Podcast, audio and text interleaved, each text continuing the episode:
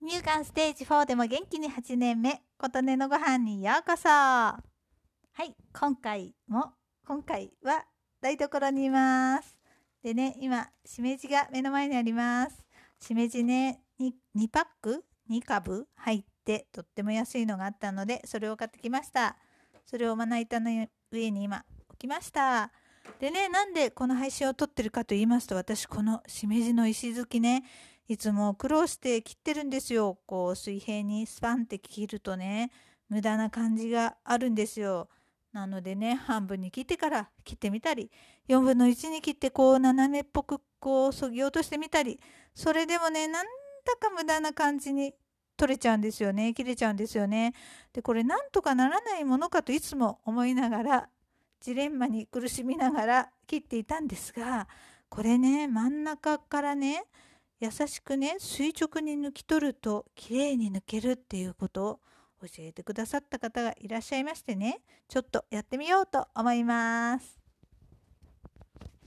はい真ん中から。垂直に優しく優しく抜き取る。あこれちょっとね切れちゃうんでね。あ切れないようにこう開き開きながらやると今切れます取れました。1本。はいちょっと次々やっていきたいと思います。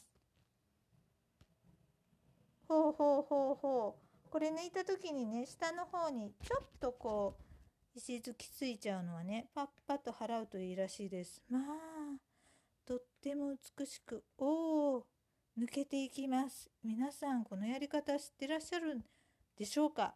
よくばらけて売ってるしめじあるじゃないですか。あれすごく綺麗に取れているんでね、どうやって取ってんのかしら、これってずっと思っていたんです。こうやって取ってたんですね。本当に無駄になりません。とても綺麗に抜けていきます。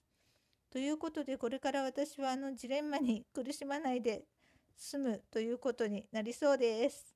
しめじの石突きどうやって取ってるんだろうと悩んでいた方は是非試してみてくださいねという回でした。